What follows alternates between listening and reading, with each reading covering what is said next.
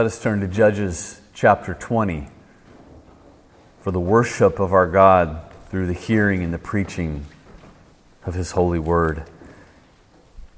We are in the middle of a long epi- epilogue which covers the last three chapters of Judges as we wind down towards the end of our series through this book. Last week we saw in chapter 19 brutal rape of and the abuse of the Levite's concubine. And we noted how the Levite himself was no less guilty of mistreating her. But now we get the horrific aftermath that follows this. The author is showing us the religious and the moral and just the civil chaos that comes when everyone does what is right in their own eyes. And the people do not have a king to rule over them. So, our text is Judges chapter 20. We're going to begin reading in, in chapter 19, verse 27 for the context. And although we're going to cover the entire chapter of 20, there's, it's a long chapter. It's so long, I'm going to break up the readings uh, so that we just go a little bit at a time. So we will begin with Judges 19, verse 27, and we'll read through verse 10 of chapter 20 to begin with. Brethren, let us remember, as uncomfortable and horrific as these things are, this is the very Word of God.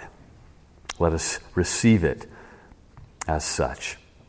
And her master rose up in the morning, and when he opened the doors of the house, and he went out to go on his way, behold, there was his concubine lying at the door of the house with her hands on the threshold.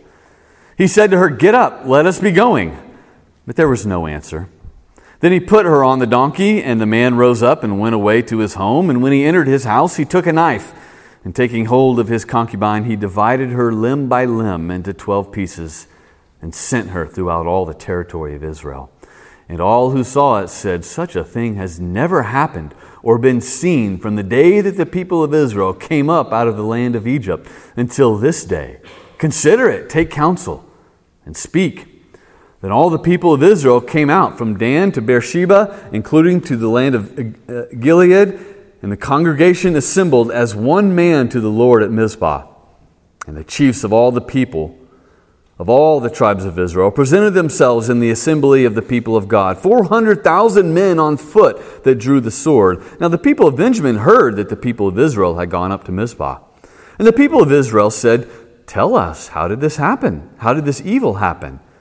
And the Levite, the husband of the woman who was murdered, answered and said, I came to Gibeah that belongs to Benjamin, I and my concubine, to spend the night. And the leaders of Gibeah arose against me and surrounded the house against me by night. They meant to kill me, and they violated my concubine, and she is dead. So I took hold of my concubine and cut her in pieces and sent her throughout all the country of the inheritance of Israel, for they have committed abomination and outrage in Israel. Behold, you people of Israel, all of you, give your advice and counsel here.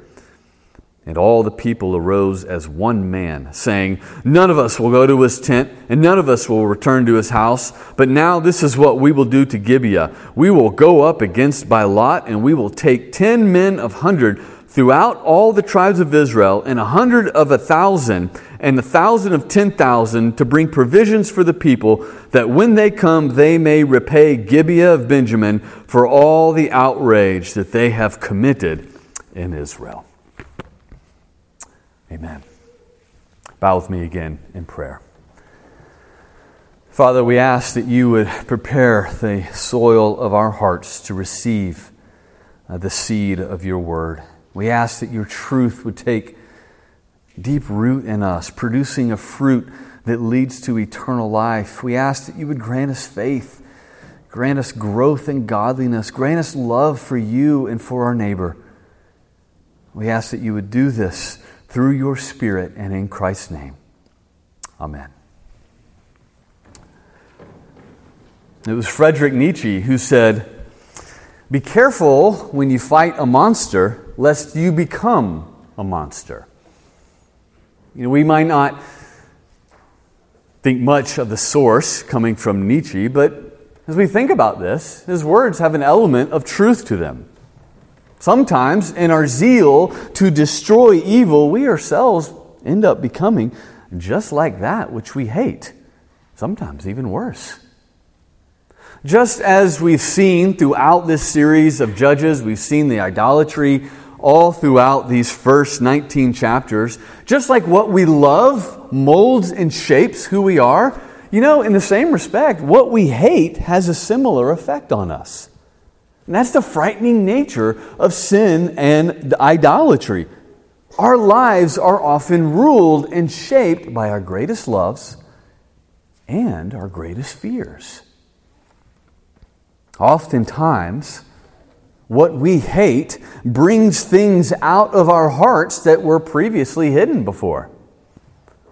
Oftentimes, when we're confronted with something we hate, we rise up in righteous indignation, and our hate ends up leading us to commit greater sins and atrocities in response, even uh, more than what was committed against us. We're sinned against we want to right that wrong, and we end up committing an even worse sin in retaliation. It's often the nature of sin and idolatry. As we come to Judges chapter 20, this is what we are watching unfold with this uh, essentially uh, budding civil war here in Israel. One of the 12 tribes of Israel has committed a great sin. They're, they're monstrous, we might say. But in response, the nation of Israel, under the banner of righteous indignation, we will see at the end, in the end revealed to be monsters as well. Literally and figuratively, we are watching Israel dismember itself into oblivion. Instead of driving out the pagan nations, which was their commission by God, they've now turned entirely upon towards one another. And they're, and they're fighting to the point where the nation is now on the brink of extinction.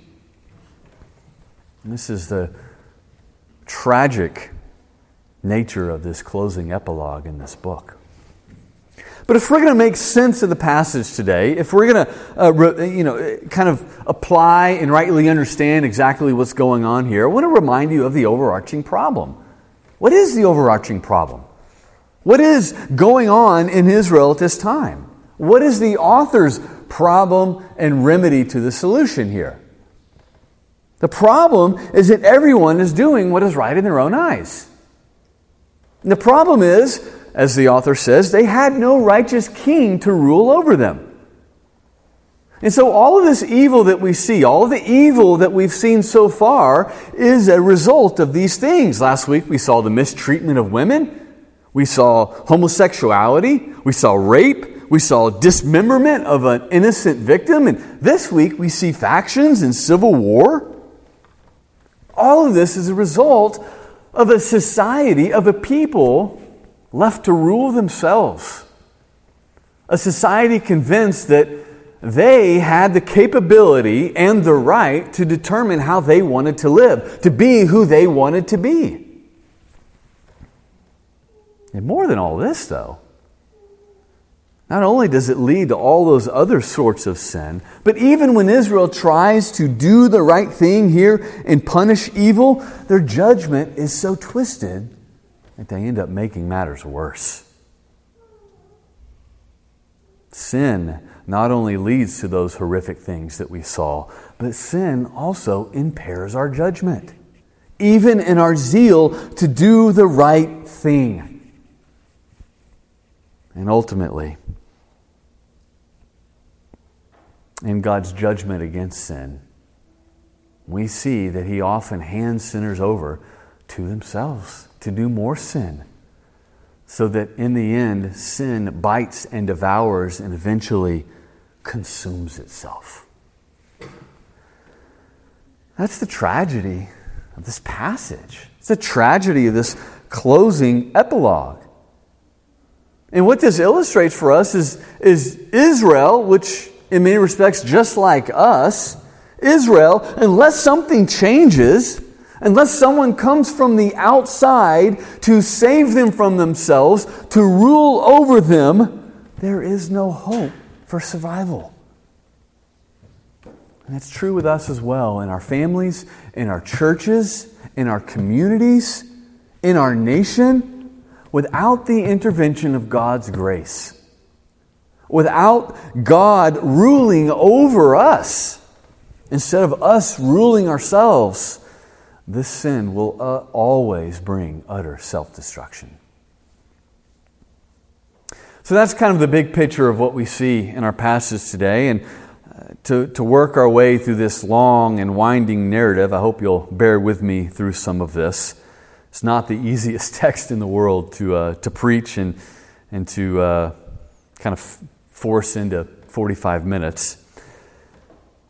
But to navigate our way through it, I've got three, three simple headings for us this morning.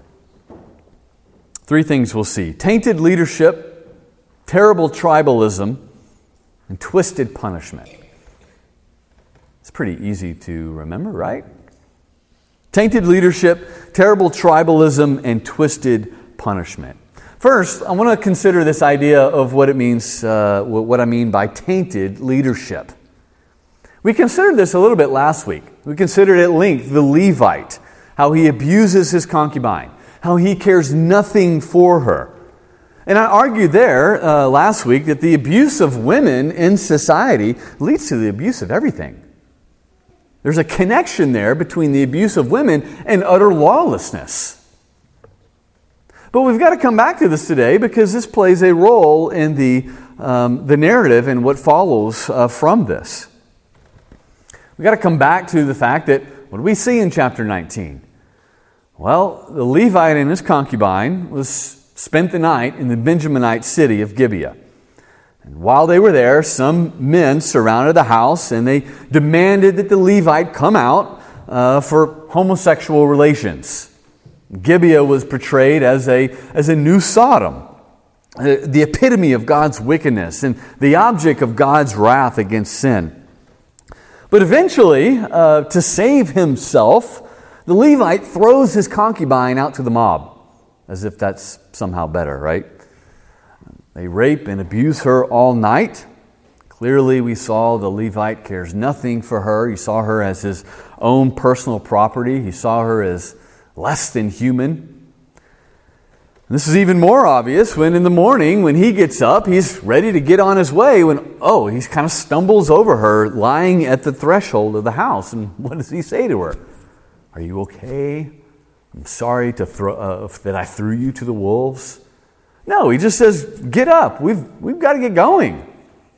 He doesn't care one bit about her suffering. The climax, though, of this brutal dehumanization of her comes in verse 29. He takes a knife and he divides her limb by limb and sends pieces of her throughout the land of Israel. As we think about this, this is the ultimate denial of her personhood. She's denied even the dignity and respect of a proper burial.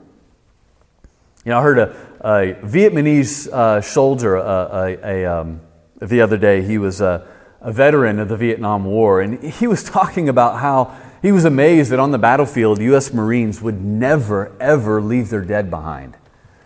You know, someone, uh, a Marine would get dead and wounded on the field, and this, this old vet would say, We would sit there and pick off all the people coming to save them. But they would keep coming and coming and coming. He was just flabbergasted that they would never leave their dead behind, no matter how much it cost them. That's because even in death, like we, we, we acknowledge the, the personhood of human beings as made in the image of God. And so, in this respect, he is brutally dehumanizing her. And as a Levite of all people, he ought to have known the value of every human being is made in the image of God. The worst part about this, though, is that the narrator kind of leaves things open and leaves us wondering was she dead when he started to cut her up? You know, we're really not told. The narrator kind of wants us to, to see like the cold and calculated nature of his heart. So, this brutal dehumanization of her, sending her to different tribes of Israel, we got to stop and ask though, why does he do this? What is he communicating? What's the purpose of this? Well, in one respect, this wasn't entirely unheard of in the ancient Near East. It, well, with animals, that is. We see something similar in 1 Samuel chapter 11. King Saul is offended at uh, the Ammonites, and he takes two oxen and he cuts them up and he sends them to the tribes of Israel. The message was this is what will happen to you if you don't come to my aid. So, in one respect, it's, it's a way to rally the troops. It's a way to threaten people to come to, to come to, uh, come to uh, my aid, uh, otherwise, something bad's going to happen to you. But here with this, this is really at a whole nother level. The Levite does this with a human body. And a Levite doing it is essentially threatening a curse upon the land. It's more than just rallying the troops, it's, it's a, a religious leader trying to spook them. We saw last week this priest threw his concubine to the dogs. He literally sacrificed himself, excuse me, sacrificed her life to preserve his own. But now, what do we see? He's cutting her up, just like a sacrifice. That's what you do with sacrifices. In fact, the word here, divided, the only other usage of it in the Old Testament is in reference to cutting up, dividing animal sacrifices. So, all of this shows us really what the Levite is doing is he's making a human sacrifice. That's the imagery here. This illustrates for us just the, the, the inroads that Canaanite paganism had, had, had infiltrated, to the extent infiltrated the land of Israel. This illustrates for us, just like Jephthah a few chapters before, a woman that he ought to have protected is sacrificed for his own gain. She's used for his own pleasure, his own purposes, his own life. Human sacrifice is an utter abomination to God. And coming from, from a priest who is, who is to guard and protect the, the Word of God and the holy worship of Yahweh, this is horrendous. This is scandalous.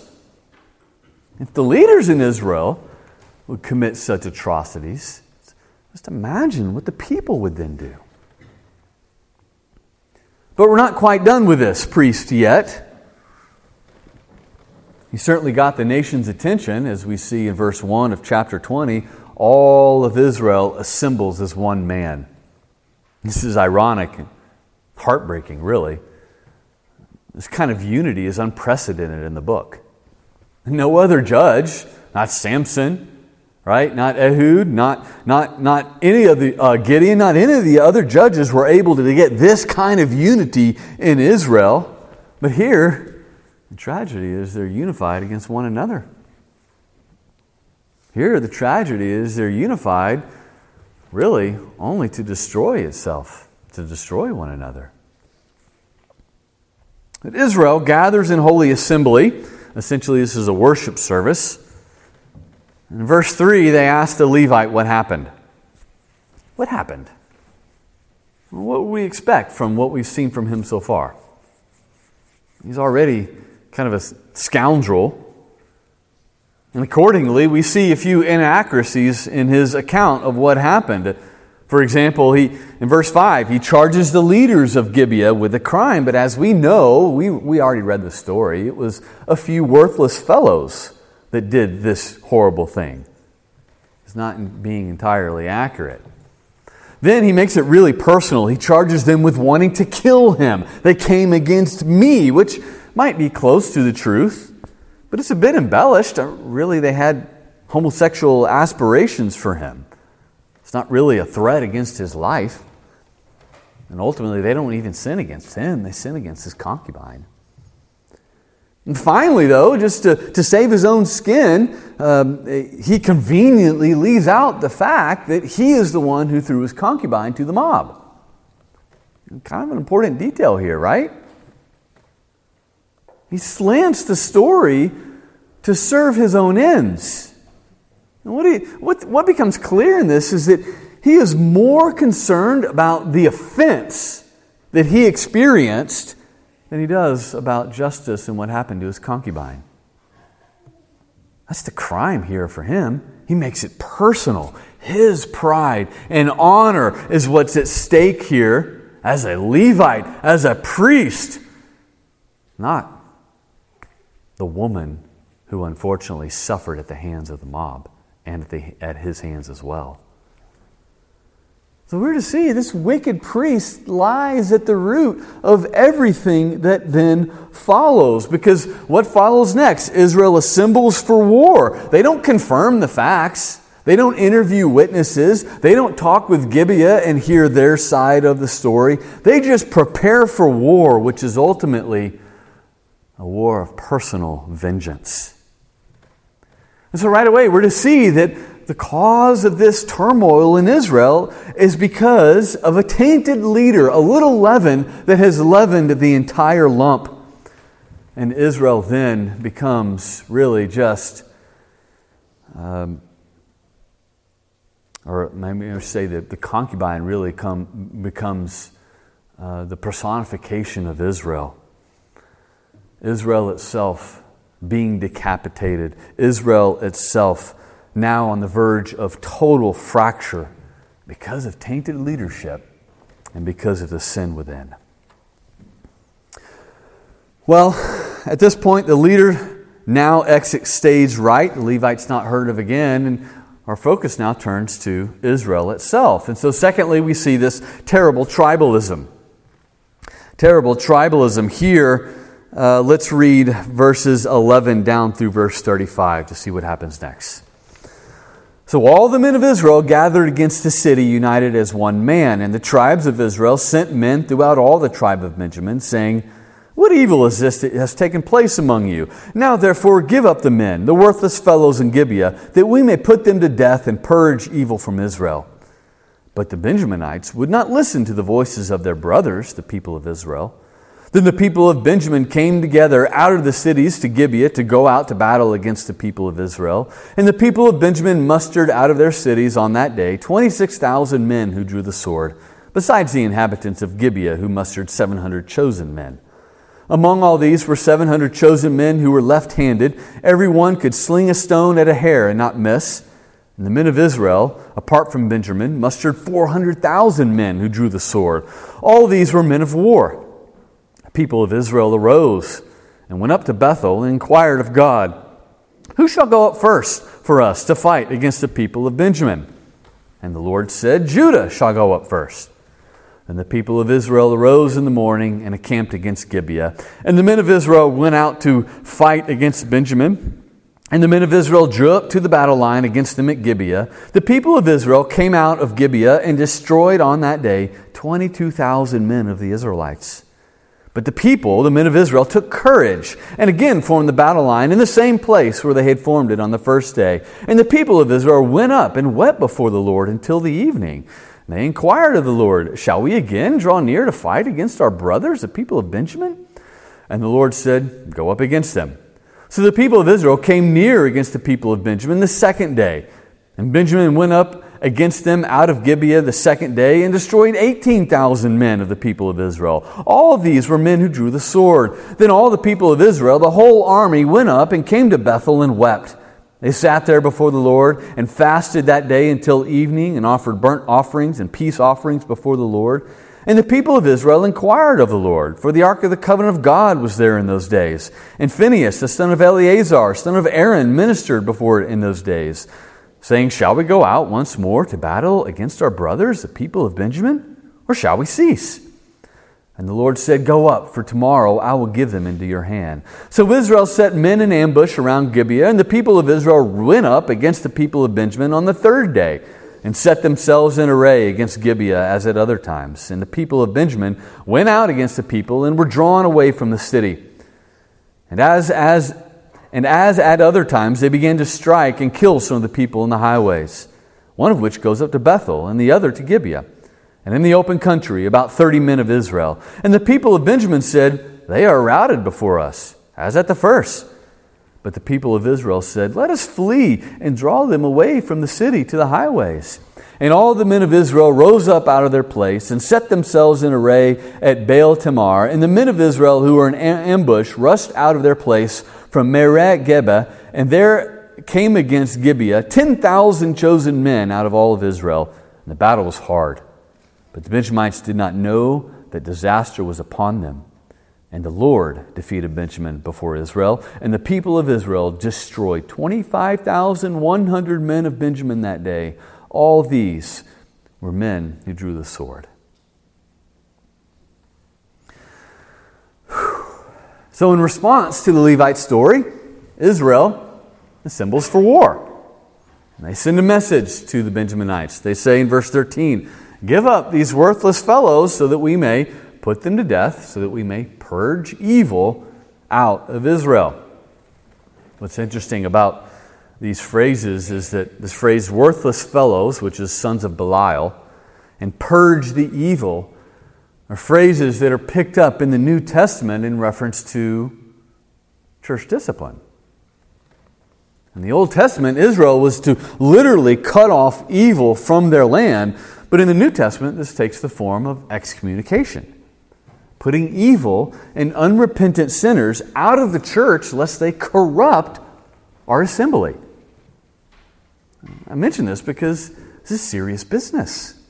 It's no less serious now as it was then. Church discipline is a mark of a true church. Church discipline, in respects, we are to guard against those who come into our assembly because evil, tainted leadership, leaven spreads. But it also highlights that Israel at this point is doing the right thing. They're trying to purge evil from the land of Israel. But of course, Benjamin doesn't like this. In verse 13, they refuse to give up these men. They refuse to give up men that had committed these horrible crimes that deserve punishment. That's what I'm describing as terrible tribalism. Tribalism. What is tribalism?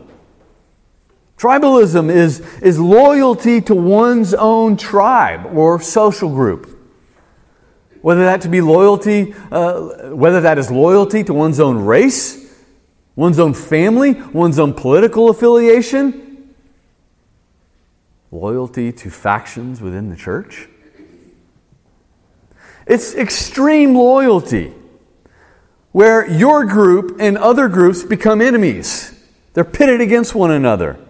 It's extreme loyalty to the point where there's blind ignorance regarding your own sins and flaws of those in your group, even in the cases of clear right and wrong. I mean, just an obvious example of this is we can see in the news media in our day, right? Some news organizations uh, paint Republicans as evil and Democrats as doing no wrong, while other news organizations do the exact opposite, right? Democrats are only evil. They never do anything right, while Republicans are always right and they can never do anything wrong. This is tribalism. Loyalty to our own group, which ultimately sets aside justice. It's partiality. You see, part of our sinful nature is that we love our own. We love people just like us. And this often blinds us to matters of justice and rightness. It's a sin that, that we must guard against, especially in the church.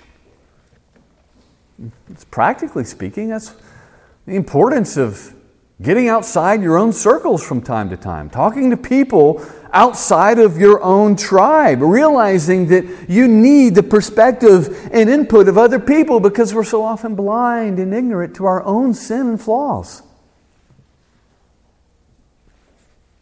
But in response to this tribalism, Benjamin refusing to give up the guilty men, both sides now gather for war but notice the irony of verse 18.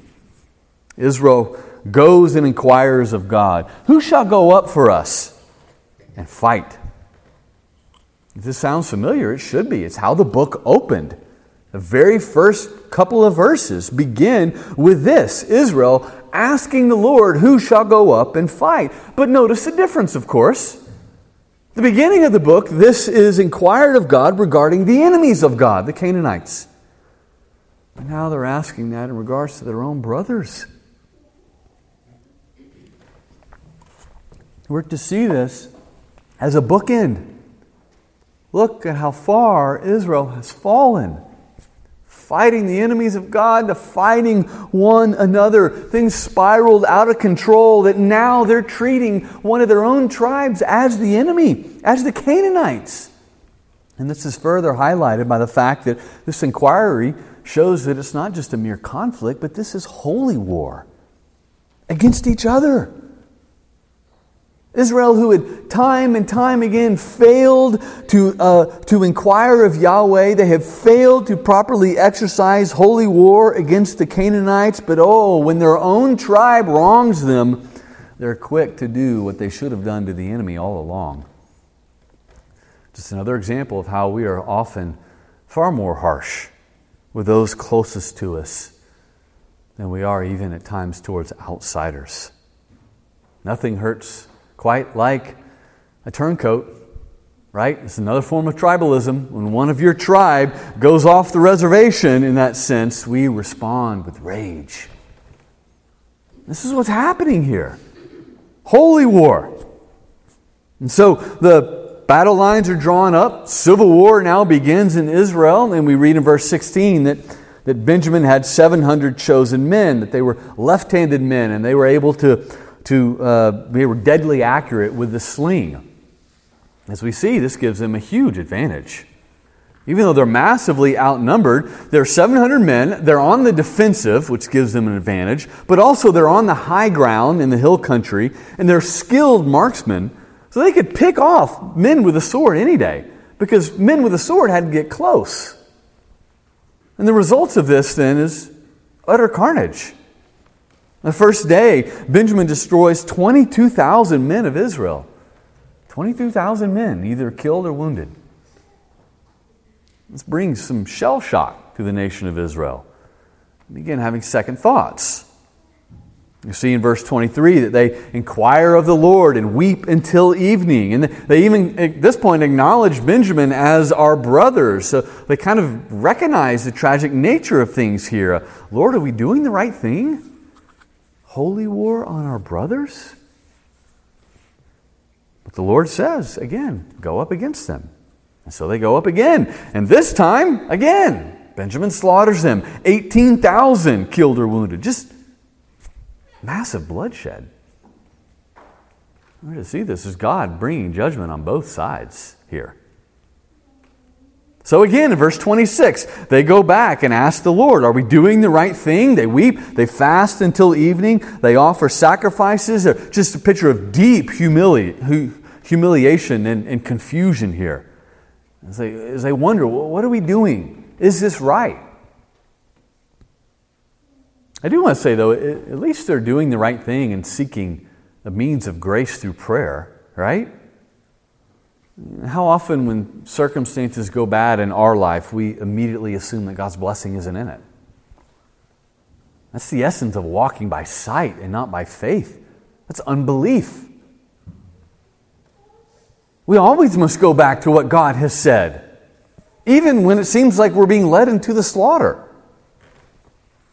What has God said? And so Israel wants to know what God has said. And they, they approach Yahweh through Phinehas, the high priest, Aaron's son.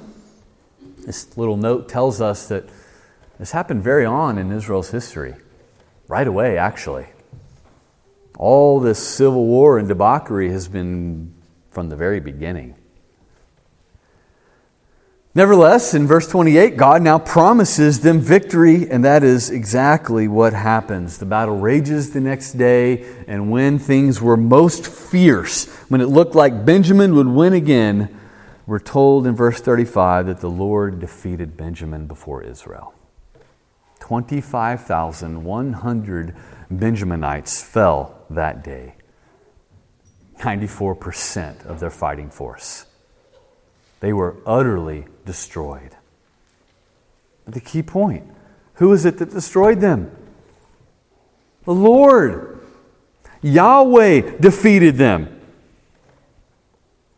This is nothing less than a manifestation of God's judgment. God judged Gibeah for their lack of hospitality, for their homosexuality, for their rape and abuse of the concubine, for their tribalism in refusing to purge the evil from their midst. It's kind of like in Revelation, the first few chapters, where the Lord talks to the seven churches and says, Repent and remove these evil from your midst, or I will remove my lampstand, or I will throw a few of you on your sick bed.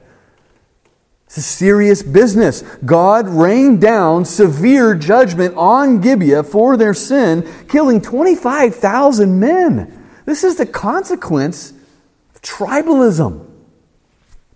And even though the Levite and, and Israel were far from innocent in this, God uses them to bring judgment upon the Benjaminites for their abundant wickedness. And this ought to shout to us that God takes sin seriously. Don't be deceived that because judgment doesn't come instantaneously, because good things still continue to happen in your life, don't be deceived as if that means that judgment will never come or that God is pleased with you. Whether it's now or whether it's later, doing what is right in your own eyes will always bring the just punishment of God.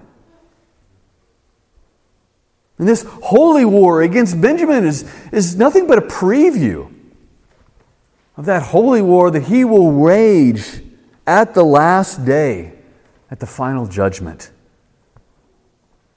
All of this, then, is, ought to be a, bright, flashing light urging us to, to run and find refuge in Jesus Christ before it's too late.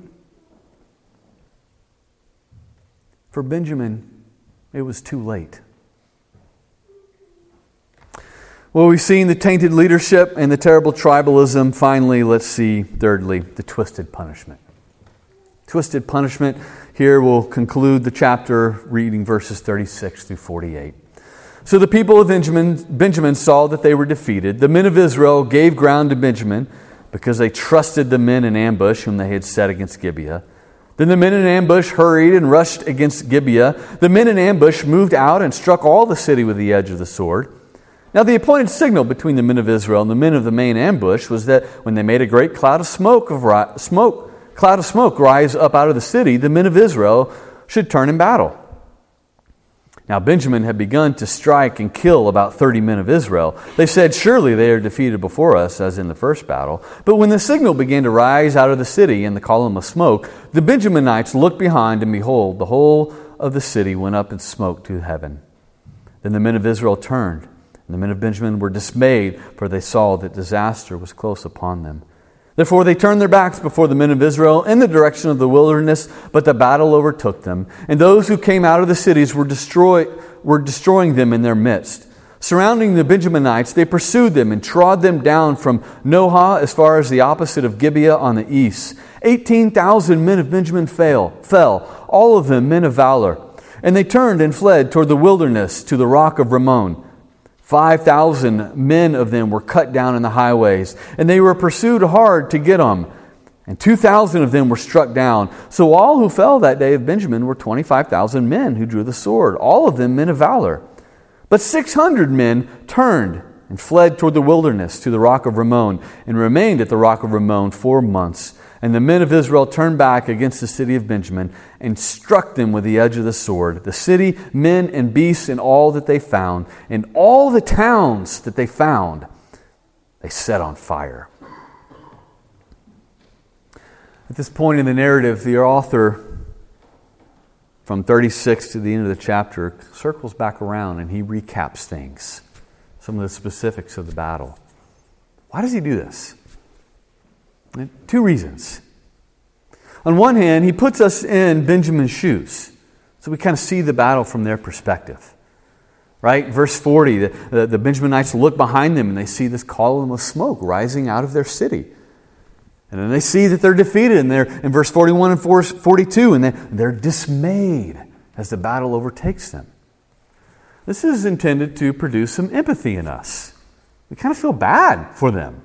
It had so, such great success before, but now they're, they're disheartened as they are utterly destroyed. And, and what happens is this sets the stage for chapter 21, where the, the empathy in the reader now becomes empathy in all of Israel as they feel bad for the Benjaminites and they scheme to try to save them from total distinction. But more importantly, this last section here is recap to highlight to the, the extent that Israel went in punishment. We read in verse 40 that Israel's strategy was this column of smoke, a sign of their victory, which was a sign of Benjamin's defeat. And what's interesting about this is that this, this recalls the conquest. Joshua's victory over the city of Ai. Really, this is a, a new conquest we are to see here, which is so tragic about it. A new column of smoke, signifying utter destruction. More importantly, though, this recalls Genesis 19 and the destruction of Sodom and Gomorrah. Likewise, God rained down judgment, and all that was left was a plum of smoke reaching to the heavens. And this, we're to see this as, as a symbol of everything that Yahweh hates and devotes to destruction. Gibeah is experiencing the same judgment as Sodom. And frighteningly, in Revelation chapter 14, verse 11, God's wrath in hell is said to result in the smoke of their torment going up forever and ever. This is a common theme, and we are to see again. God is teaching us in real human history what the day of judgment will be like so that we might escape. But ultimately, though, Israel doesn't stop with this, and that's the tragedy. They pursue Benjamin, they chase them down and slaughter them like animals. After all, but 600 are killed in verse 48. We read that they turn back against the cities and all the towns of Benjamin, and they kill man and beast and everything that they found. This is a total massacre.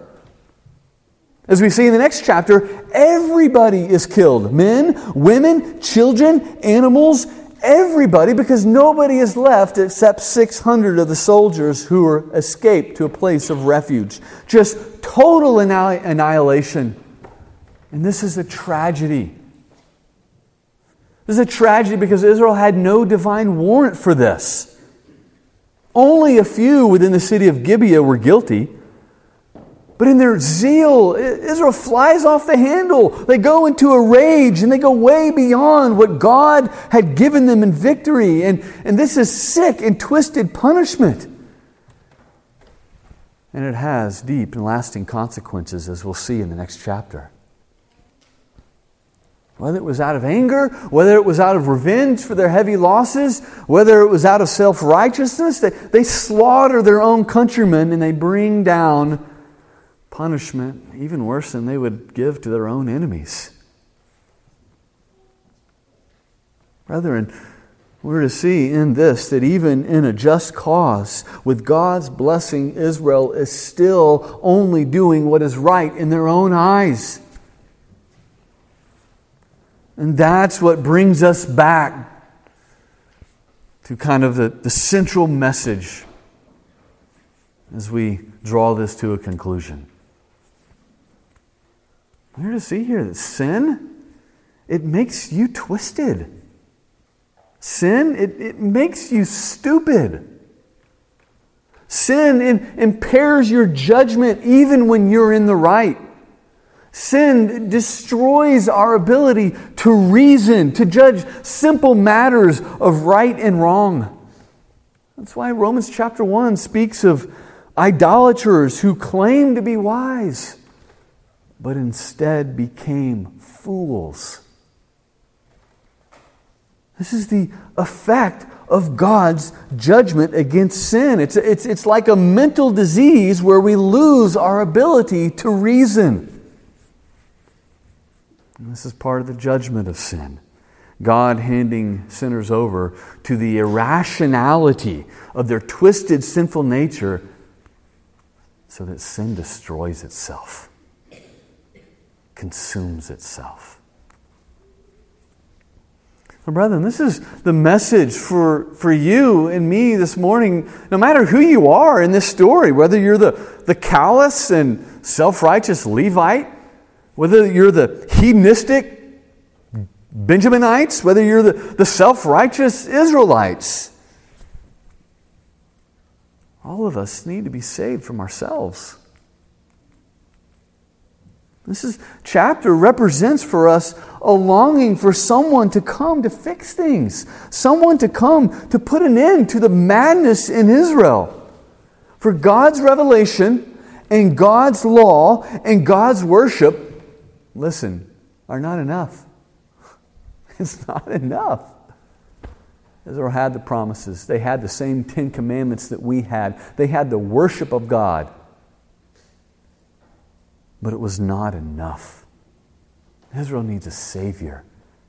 Israel needs someone to come in from the outside to rule over them and to save them from themselves. And this is what points us to the Lord Jesus Christ and the promises that are only found in the gospel. Why? Because on the cross, God unleashed holy war, not on us, but on Jesus Christ in our place. Jesus Christ bore the sins such as tribalism and self righteousness and homosexuality and rape and murder and sexual immorality and idolatry, as we read from 1 Corinthians earlier. Jesus Christ bore God's wrath against such sins. Jesus Christ let that wrath destroy him rather than us so that we might be saved. This then for us is a, is a call to humility, to see our desperate situation. If, if you believe this text, if you, if you believe what the Bible says about who you are by nature, it's a call for humility. I can't do it. I need the help of God. Apart from the grace of God, I can do nothing. Even our, our righteous indignation, even our desire to, to, to make things right with all the evil in the world today is tainted by indwelling sin. This is a call then to run to Christ, not just once, but today and every day. This is a call then to, to humbly submit to His Word and to His will and be transformed by the renewing of your mind, not just once, but unceasingly, every day placing yourself under His rule, under His wisdom, knowing that I, I don't have the answers, and more times than not, I'm going to lead myself in the wrong direction. I'm going to make deductions from circumstances that are not true. I need to be led by the infallible Word of God. This is a call as well to, to war, uh, to put sin to death in you by the power of the Spirit, to purge the evil from your midst, not just on Sundays, but every day. This is a call to look to Jesus Christ and to know that everything that He commands of us, He gives to us in the gospel. And so we might rely upon Him throw ourselves in His arms, and we may say, Lord, not my will, but your will be done. May I decrease and may you increase. This is what this passage calls us to today. We are to see in it the destructive nature of sin, the terrible judgment of God, and our desperate condition, so that we might flee to Christ and have life. This is what I'm calling you to today. This is what God is calling to you today from this passage. May God give us the grace to believe these things and to run to Him for refuge. Amen. Let's pray.